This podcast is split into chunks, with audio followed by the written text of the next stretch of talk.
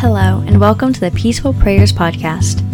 This is your host, Grace Miller. In each episode, we're going to be reading prayers from the book Prayers for Stress, Anxiety, and Depression. I hope that this study brings you closer in your relationship with God.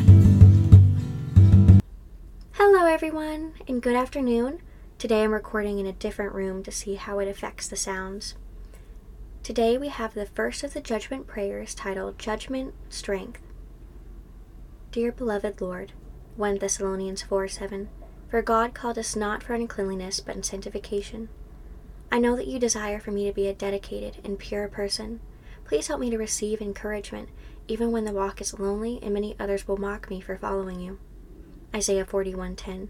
Don't you be afraid, for I am with you. Don't be dismayed, for I am your God. I will strengthen you. Yes, I will help you.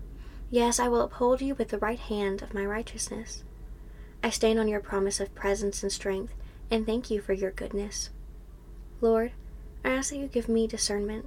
Please help me to know when someone is a real friend. I pray that I listen when they are telling me the truth, even when it is hard to hear.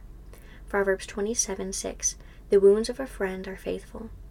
I ask that you help me to find a good group of people that encourage my relationship with you instead of ridiculing me for obeying your commands. May the new people challenge me to grow and be closer to you and help me to do the same for them. Proverbs 27:17 Iron sharpens iron, and one man sharpens another. I thank you for your goodness, Lord, and for your gift of love when I feel lonely. In Jesus' name I pray. Amen. Thank you for listening to this episode. If you liked it, please let me know by giving it a rating. You can find the full book on Amazon in the show notes, and if you want to see what I'm writing now, you can find me on Instagram at gracemiller.writer.